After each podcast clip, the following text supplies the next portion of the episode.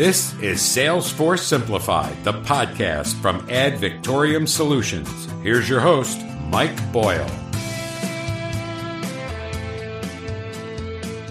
This is the Salesforce Simplified podcast, and uh, the topics that we're going to be focusing on today are current things dealing with data, digital, and AI, the challenges that everyone in business seems to be facing with those three things. And, and we're going to talk about how to stay ahead of them. And we're going to do that with our guest, who is a gentleman by the name of Chris Hood, who I've actually wanted to get on this podcast for over a year. The sun, the moon, and the stars have finally aligned. Chris is an expert in all of these areas of data, digital, AI, and so many other things. But before we officially say hello to Chris, let me tell you a little bit about Chris Hood, digital strategist. Uh, he's an expert in that area. He's also an author. He just published the book Customer Transformation, which I'll have him talk a little bit about here soon.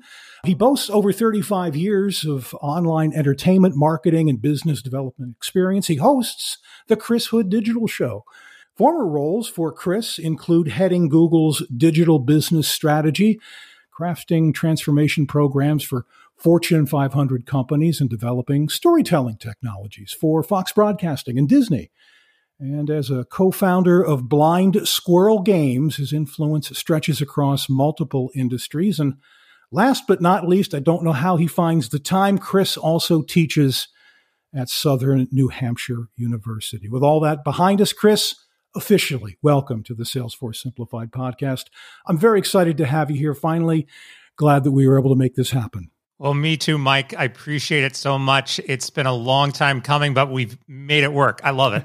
There we go. Chris, before we get into questions talking about uh, data, digital, and AI challenges, talk to me about what's really exciting going on in your life right now, besides, you know, all of the things that I talked about. But let's focus on customer transformation, your new book. Tell us about that.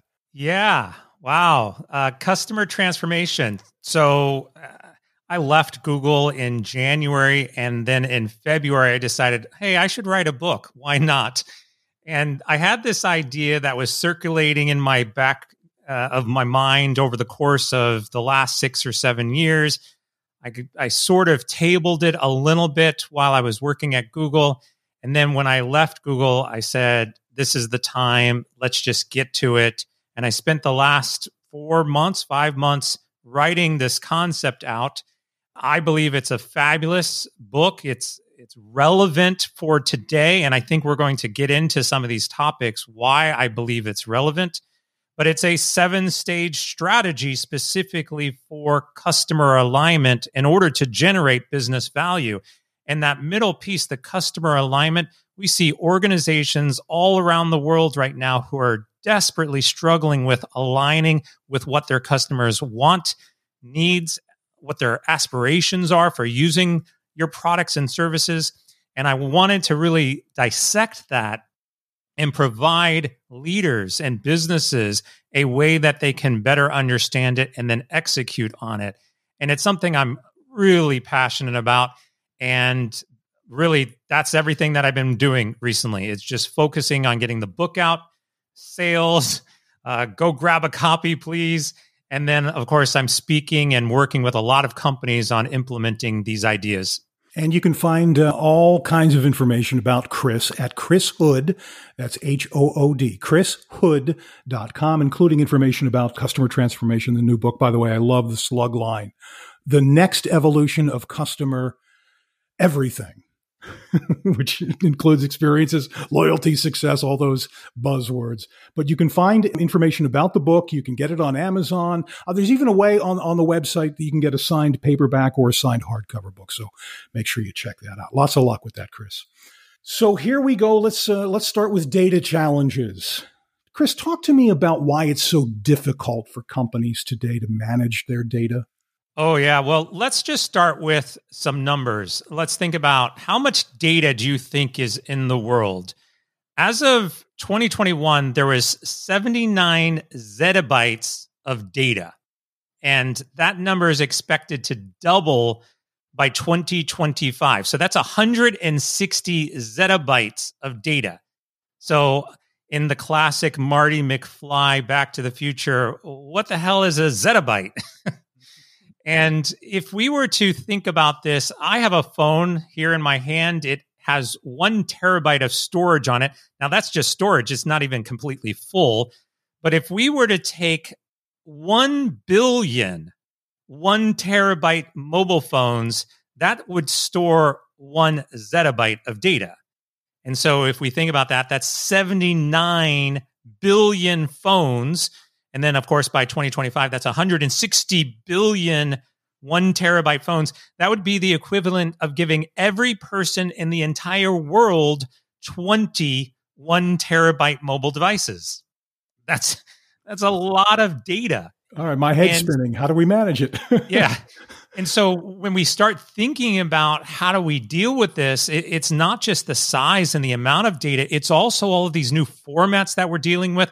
We've got the online, you know, basic text, we got multimedia, we got all of the metadata from videos. We've got new forms of data like artificial intelligence and analytics. We even are starting to see multi-sensory types types of data. This is uh, obviously critical in the health field industries, but how do we track the data of something like smell? Like those types of data is all increasing. And then, of course, we also have the regulatory issues, privacy concerns, and data security issues. All of these factors are just, you know, creating complex situations for us in terms of how to manage it. And that, I mean, those three things alone is why it's very difficult for companies to manage the data. Well, let's talk about how companies can be more effective in managing that sheer volume of data we're talking about here. How are they doing that these days? There's really four key areas here. The first one is you've got to start thinking about moving your data to the cloud. And I'm sure we'll, we can get into that a little bit more. There's probably a lot of uh, different opinions about moving data to the cloud, but really, you're going to be safer. The, the whole purpose of being able to scale you know, going from 79 zettabytes to 160 zettabytes over the next three years, you're going to have to be able to scale. And you can do that more successfully in the cloud. The other area is to start leveraging technologies, foundational technologies to help you manage data, like APIs, application programming interfaces. APIs are not just about creating experiences directly inside of an application or building uh, applications that can connect with each other, those integration points. Uh, obviously, it's in the name, but it is also about helping you better manage that data across the cloud and across different platforms. And then the third one is to begin thinking about how you're governing that data. What are your internal policies to help you track, manage, ensure that data is, is protected, where the data is coming from? Those governance policies can be automated uh, we'll get into that as well. But just defining what those governance policies are and building teams that wrap around those policies are going to be critical for the management of it. But again, I think the scaling part, the critical first step is start looking at how you get this off prem into the cloud where it can scale more easily for you.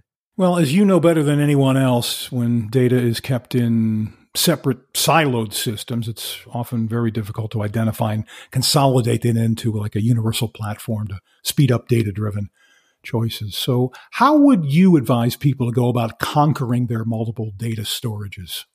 Well, when we think about multiple multiple data storages, we're also thinking about data that is siloed across the organization. And there's two areas that you should consider here. The first one is solely the technical side. Yes, you can consolidate your data, you can unify the data platforms. That's all fine. That's going to help you centralize, get everything organized. It's great. But today, you don't really have to centralize the data itself.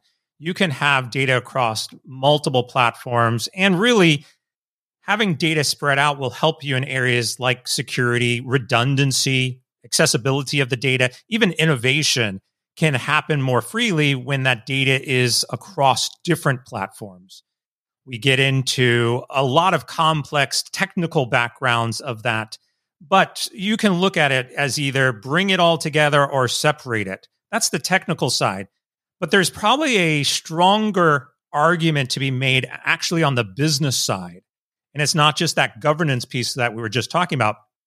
It's recognizing that there are teams within your organization that are siloed. And there are so many companies that are out there wasting time, money, resources, basically duplicating efforts across their development, building new products and processes because their teams are siloed. And then they're trying to access different data sets, or you've got team A that needs data from team B, and team B is like, ah, no, we're we've we're doing something different with that. And that siloed mentality within your business is cru- is just wrecking any capability of managing the data better and delivering to your customer what they want. If you can't quickly get to market through collabor- collaboration inside of your organization, then it really doesn't matter where your data is. You're not going to be able to access it efficiently and be able to develop what matters. And then there's the issue of the quality of data, which companies freak out over, understandably. How can companies overcome the quality of data hurdle? Well, I think some of this goes back to what I was just saying. Your quality of data is going to be diminished if you have siloed teams, because ultimately you're probably going to end up with duplicate data, which is a problem. But if we move the away from those siloed teams you know the the concept of garbage in garbage out is happening because of a lot of different scenarios so you're going to have to have some form of continuous validation on that and again i'll, I'll just say it real quick uh, siloed teams would you want to validate your data twice because it's in two different teams? No no one wants to do that. So you got to build continuous validation checks.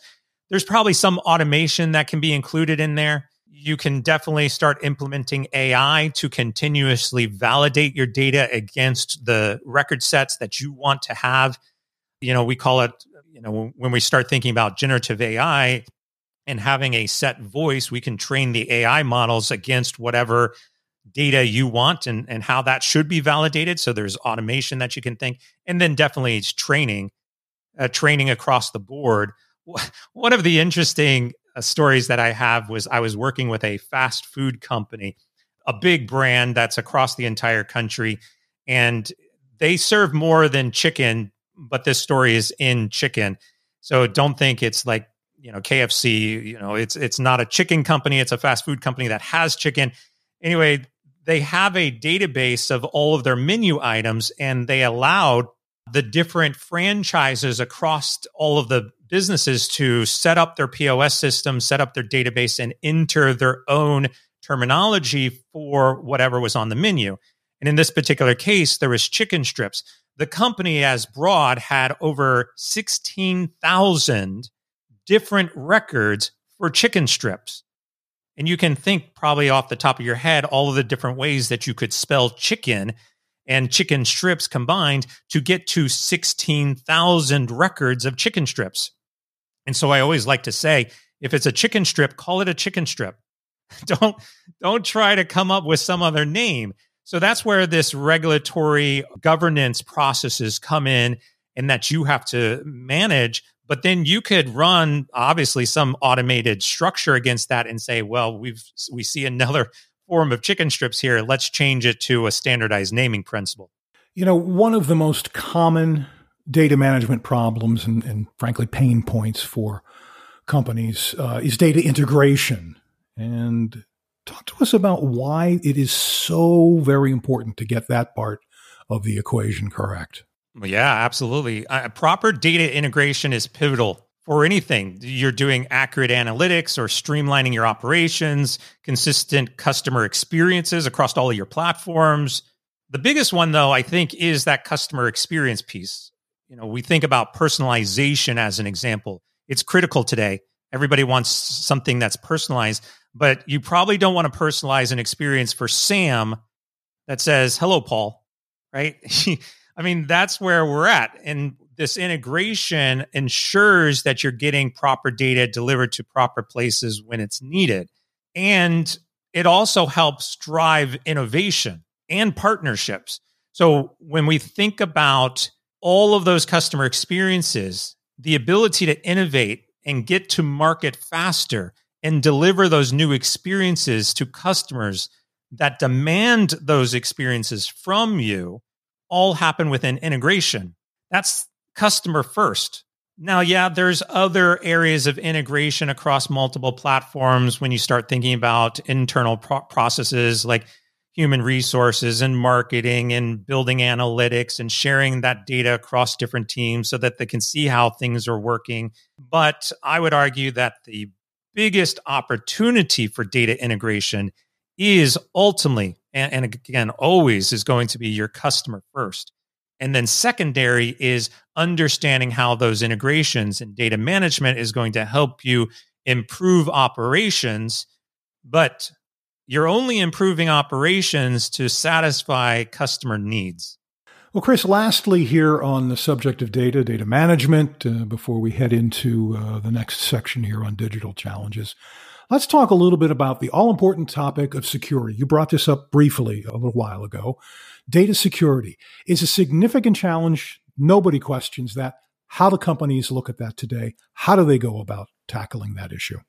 Yeah, we talked about moving to the cloud, and I think most people, I, I don't know if most people who are listening are going to think this, but there's a lot of people out there who think, well, if I move to the cloud, it's not safe. I'm at risk. And unfortunately, that is a misnomer that has grown over the years. The facts are simple the cloud is going to be far more safer, far more safer than anything that you're going to be able to build internally. Some of the biggest companies in the world who are concerned about data are on the cloud. And, and I always find it amusing when I go into a company, and again, we were just talking about fast food, so I'll use that as an example. You go into a fast food company and they say, no, no, no, no, we are different we have to do this internally because we've got some type of different system in place and different data and we want to control that all here and and we are going to be able to protect that better than anybody else and yet you have the IRS and the FBI and the CIA. Mm-hmm. and banking institutes and healthcare institutes that are all in the cloud and you're going to argue that your data is more important or more secure than their data it's not and it takes time for them to understand this. But all of the areas that we would typically be concerned with in terms of moving our data to the cloud, such as a, zero trust approach of data security or continuous monitoring of vulnerabilities or just the ever evolving data protection regulations that are out there. All of that is happening in real time when it's in the cloud your team cannot possibly keep up with all of those changes in real time. You would have to have a massive amount of people to be able to do it. And what we typically see is the biggest culprit is version control. We've got version one installed. Well, it's just upgraded to version two. So, okay, we're going to upgrade to version two. Now, version three. Now, we're going to upgrade to version three. And at some point in time, version four comes and version five comes, and now we're on version 10. And you go in to do an audit and you're like, oh, we're still on version 4 mm-hmm. because somebody dropped the ball and they forgot. And then all of a sudden you're open to mass amount of risk and vulnerabilities because you just didn't keep up with those ever evolving changes. So moved to the cloud is your best option, not just for managing the data, but also to ensure that your data security is going to be in place constantly. We're talking data, digital, and AI challenges with Chris Hood, who is a digital strategy expert. And let's move into digital now, Chris. Why, when it doesn't have to be, is digital transformation so difficult for companies? well, here's some stats for you 70% of digital transformation projects fail. 70% fail. Okay. Now let's match that up to 92% of digital transformation projects are managed by technical departments. So that potentially tells us a couple of things. One, technology teams can't deliver digital transformation. They fail 70% of the time. Or what it really is, and I touch on this in my book, is the wrong part of the organization is focused on digital transformation. You have to really start to understand what is the purpose of digital transformation. And I have a personal opinion here. Digital transformation is dead. It's over. You've missed it. It's a lost cause. If you're still thinking about digital transformation, we've already moved on to the next era. So I wish you best of luck because you got to figure out something other than digital transformation, which ultimately is why I wrote the book, Customer Transformation. And I argue that customer transformation is the next evolution of what you're trying to accomplish. But ultimately, you have to understand that digital transformation was really never about technology. And so, why it's failing 70% of the time when it's in 92% of the technology teams is because it's in the wrong part of the organization. Digital transformation is about aligning and delivering technologies that your customers are asking for. It is ultimately a business strategy that is aligning with your customers. You would not go and change a technology just for the sake of changing the technology. And yet that's what people are doing. That's what a lot of organizations are, are out there doing. AI, and we'll get into it, AI is a prime example. There are thousands, tens of thousands of business assets out there trying to figure out how they're going to implement AI when they don't even know if their customer cares enough about it. And so you still have to understand what the purpose of the technology is it's the people. It's either your internal people, or more importantly, it is your customer. And when you shift that mindset to customer first, is why we are transforming, then you'll understand how to be more successful in this area. I want to talk a little bit about security here uh, in, this digital section. Talk about warding off cyber attacks. I know you know a little bit about that. What uh, what should companies be thinking about in terms of security and and warding off things like cyber attacks? Yeah, again, I think all this goes back to what we were talking about just a moment ago, and it's that you're going to get more protection when you're in the cloud. So, if we want to really think about digital transformation as your transformation from an on premise organization to a cloud based organization, that could be one way you look at it. And again, you're going to get more protection when you make that transformation. You're still ultimately got to ask yourself, why are you doing it in the first place? Goes back to your customer. But the difference between on prem and the cloud is going to be a huge differentiation for you to protect yourself against potential cyber attacks. The example of version controls is a great one because when you're out of compliance with whatever the current version is, you're opening yourself up to cyber attacks. When we think about even simple things, look, I have a website. My website is run on WordPress. You know, that's not any surprise. WordPress is on a lot of websites out there today. I get notifications every day that says, oh, there's a new vulnerability found, patch this, patch this. There's an entire community out there that is constantly watching out for each other, basically watching your back against potential vulnerabilities and cyber attacks that are happening. And of course, there's other tools that you can implement to further protect yourself I've got no less than five or six different tools on my website to do nothing but prevent me from being attacked. And do they work? Yes, because I can see the evidence of it in the analytics and in the reports. But you have to be willing to make that leap and say, look, we don't know everything in our business and we can't hire enough people to be able to know everything. So moving off into the cloud to help ward off those potential attacks is going to be critical for you. Lastly, here in our uh, digital segment, I wanted to talk to you about driving adoption within companies. And you know, you, you you go through the expense and the time, and you you know give the company and give the people the new tools and the new processes. And oftentimes, this wall goes up in companies about you know driving user adoption. Can you talk a little bit about that and maybe the best ways to go about that? Look, when we think about adopting new tools, you could say, we're going to adopt this new tool. And there's businesses and companies all across the country who are dealing with this probably right now in this moment. They found some new tool. They're like, yeah, that sounds great. They've bought it, they've invested hundreds of thousands or millions of dollars in it.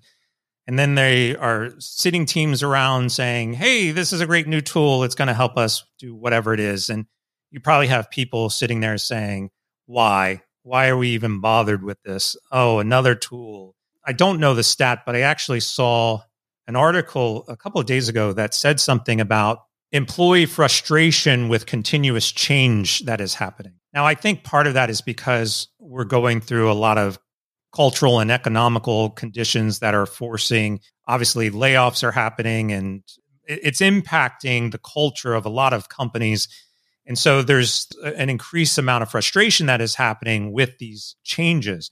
So when we start thinking about tools, people are going to just get us you know it's like anything else that you're trying to change. People get frustrated. Like i'm i'm comfortable with this tool.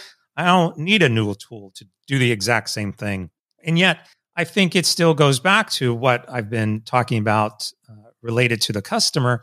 You've got to understand why. What is the purpose? You don't invest in technology if you don't understand how that technology directly relates back to a customer value proposition Otherwise, you're wasting time, money, and resources. You're not just going to go out and buy something and say, hey, we're going to bring this tool in. If you can't tell me how that tool is going to directly help your customers. And so often we see executives who, look, it's not my money, it's the company's money and you would think they would have more control over this but there's millions and millions and millions of dollars being wasted every year because some technology leaders thinks ah bright shiny object. I want to play with that. Not my money. I'm going to bring it in and we'll play with it.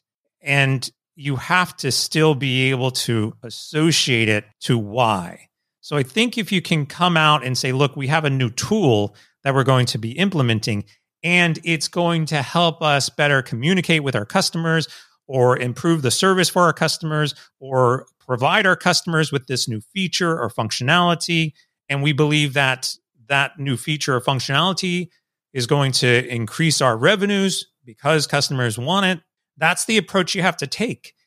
And then if you can satisfy the curiosity of why the tool is being brought in and align it back to a customer value proposition, I think the ability to adopt that tool inside of the organization becomes increasingly easier. Too many employees out there are sitting in like, I don't even know what my job means.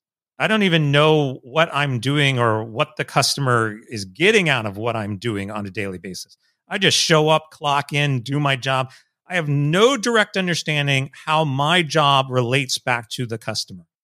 And we know that if they do understand this, they are happier in their jobs and they're more likely to adopt and use new technologies because they see the direct correlation back to customer satisfaction, success, and loyalty.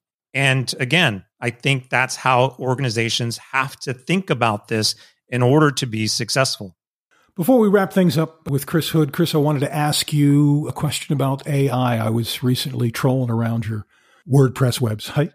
You recently wrote an article that was titled Generative AI and its Pivotal Role in Customer Transformation. And again, folks can find that article uh, on chrishood.com. Chris, how do you see generative AI fitting into businesses today? And and, and, and the challenges that lie ahead for it. We've, we've been doing nothing but talking about AI since uh, I think the calendar changed. It came at us at record breaking speed in January.